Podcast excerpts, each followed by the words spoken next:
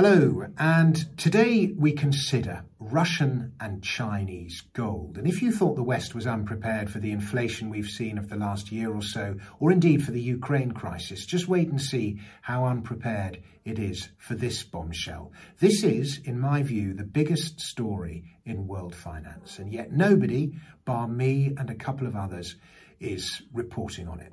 And for those of you without the attention spans to watch all the way to the end, I'll cut straight to the chase and get to the main point up front. China has more gold than the United States. Now, we've seen many examples over the last few decades of how the United States weaponizes the dollar, exploiting its status as global reserve currency.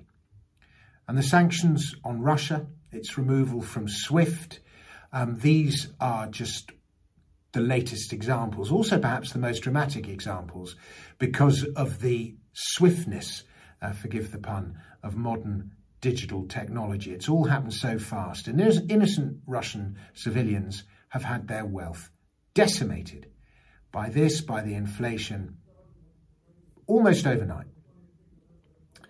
Now, China will surely be watching all of this, learning from Russia's mistakes, and thinking it needs to de dollarize as rapidly and discreetly as possible, whether to protect its citizens' wealth or its national interests. China cannot be beholden to a banking system that is run by the West, the US especially, and which is one of their weapons of war and control. But both Russia and China have known they must de dollarize for some considerable time, which is why they have both been so steadily increasing their gold holdings. So we're going to start with Russia's gold, and this chart is courtesy of Nick Laird of Gold Charts R Us, and it shows the Russian central bank's accumulation to today's figure of give or take 2,300 tonnes. That's roughly 74 million ounces. And you can just see the steady accumulation by Russia since 2008. And that makes Russia, according to official figures at least, the fifth largest gold owner in the world. And this next table, with data courtesy of the World Gold Council, shows the top 20, actually the top 19 owners of gold, also their foreign exchange reserves, and the percentage allocation to gold. The US has the most, 8,134 tonnes, followed by Germany, Italy, France, and Russia. The UK sits proudly in 17th position behind Kazakhstan, Turkey, and Uzbekistan. Thank you, Gordon Brown. But the country we're focusing on today is the one in sixth place on that table, China. And first, let's consider China's US dollar holdings, over $3 trillion of them. That's more than the UK's annual GDP. Its US dollar holdings eclipse those of every other nation. China is not going to want those to go to zero, not yet anyway. And then consider its gold holdings. It has 1,948 tonnes, barely 3% of its foreign exchange reserves. The US's gold holdings equate to over 65% of its reserves. What if China were to approach a similar 65% level? How much gold would it have? My argument is that China has much more gold than it says it does. And there are two parts to this argument. First, China's mining, its production. In 2007, China overtook South Africa as the world's largest gold producer. It has remained so ever since. This past decade, it has produced about 15% of all the gold mined in the world. And since 2000, China has mined roughly 6,830 tonnes. And here's the thing over half of Chinese gold production is state owned. The China National Gold Group Corporation alone accounts for 20%. And China keeps the gold it mines. The export of domestic mine production is not allowed. I say that number again 6,830 tonnes of production, over 50% of it state owned, close to none of it exported. Already, that 1,948 figure looks dubious. And with reserves in decline at home, Chinese mining companies have also been buying assets abroad across Africa, South America, and Asia. And international production exceeds domestic production by about 15 tonnes in 2020, year before last. Now, number two is the fact that as well as being the world's biggest producer, China is the world's biggest importer. And gold imports by Switzerland and Dubai aren't always declared, but we do know that via Hong Kong alone, over 6,700 tonnes have entered the country since 2000, about the same amount it's produced. Now, whether imported, mined, or recycled, most of the gold that enters China goes through the Shanghai Gold Exchange, the SGE, including the gold imported from Hong Kong. So, SGE withdrawals, for which we do have numbers, can act as something of an approximation for demand.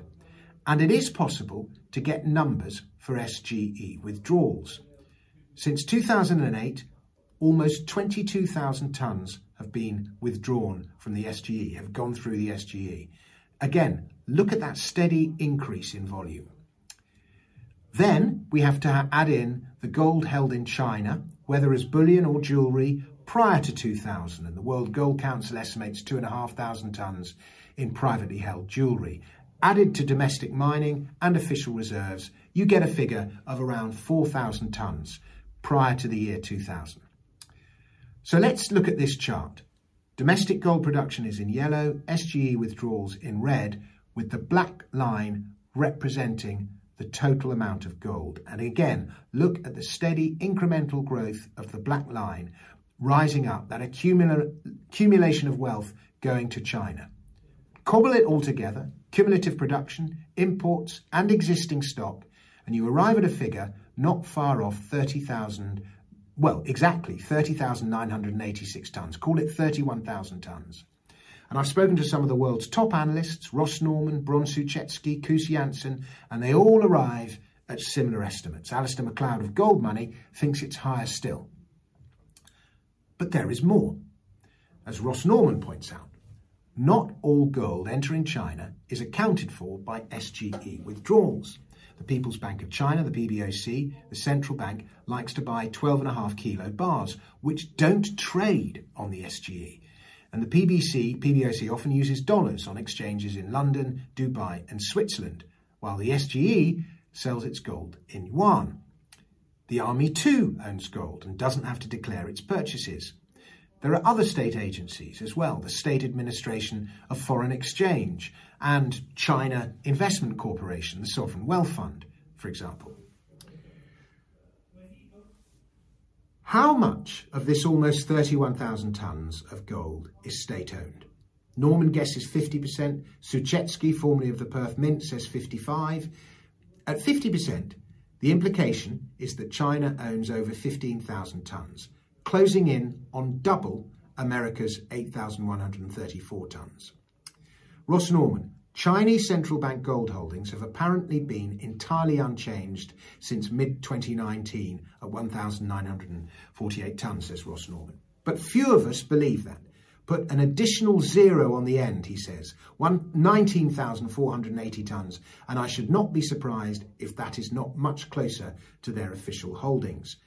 That's Ross Norman. Alistair MacLeod goes one stage further. He says to me, the PRC probably has as much as 30,000 tonnes hidden in various accounts, but not declared as official reserves. Now, China's famously been encouraging its citizens to buy gold since 2008, and this encouragement to buy gold, as one reader residence reported to me, resident in China, it kicked off a frenzy of laundry he said, as China's citizens rushed to exchange the hoards of hooky cash they'd built up. And in his local bank in Shanghai in 2009, he says he was chi- standing behind a Chinese bloke unloading bundles of euros, US dollars, Singapore dollars, Swiss francs in exchange for five kilo bars of gold across the counter. So it may be that state ownership is lower, 20 or 30% perhaps, but this almost doesn't matter because the vast majority of Chinese people trust their government, especially when it comes to returning China to the top of the world. There is not the same mistrust of government held by Western goldbugs.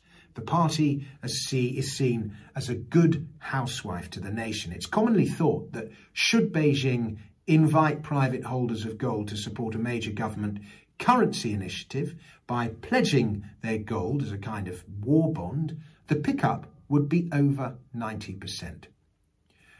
Gold ownership is registered so the government knows how much its citizens have as well. Nevertheless, whether it's 10, 15 or 30,000 tonnes, it is a lot more than China is saying. And there is no way that China can declare such holdings. Not yet, anyway. It would cause an unwanted surge in both the yuan and the gold price. The government's $3.2 trillion of US foreign exchange reserves would be devalued. Ross Norman again. I don't think China needs to brag about its largesse, he says. After all, a stronger currency as a result of that reserve backing would be counterproductive, as it would confer competitive disadvantage. What's more, to declare so much gold would be a direct challenge to American supremacy, which is probably, China's probably not ready for. Parity first, then supremacy.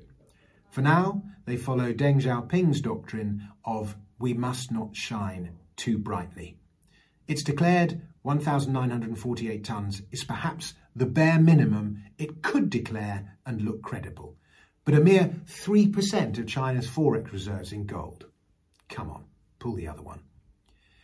Now, we're already seeing signs of retaliation in the currency wars. Russia is to abolish VAT on bullion. That bill is being rushed through and passes today, March the 4th, I think. And with the ruble's history, many Russians save in US dollars. But with the current weaponization of money, that option is no longer open to them. This bill enables citizens to escape the currency wars by holding gold. A small direction, a small step in the direction of gold step, of the gold standard, I'd say, and away from the dollar standard. I'm speaking to a few people who have business interests in China over the last few days, and their Chinese suppliers have started asking for payment in renminbi, GBP, pounds, or euros. US dollars won't be accepted, and I've had two different businessmen in different fields report that to me independently. I'll wait to see if that actually becomes a thing, but it's an interesting anecdotal thing. If the US overdoes its weaponization of money, it's going to backfire as opponents will seek alternatives and it will lose its network, its monopoly. If China decides to weaponize money, as the US has done, all it has to do is declare its gold holdings, perhaps even partially back the yuan with them. Talk was at one stage its central bank digital currency, its CBDC, would be partially gold backed.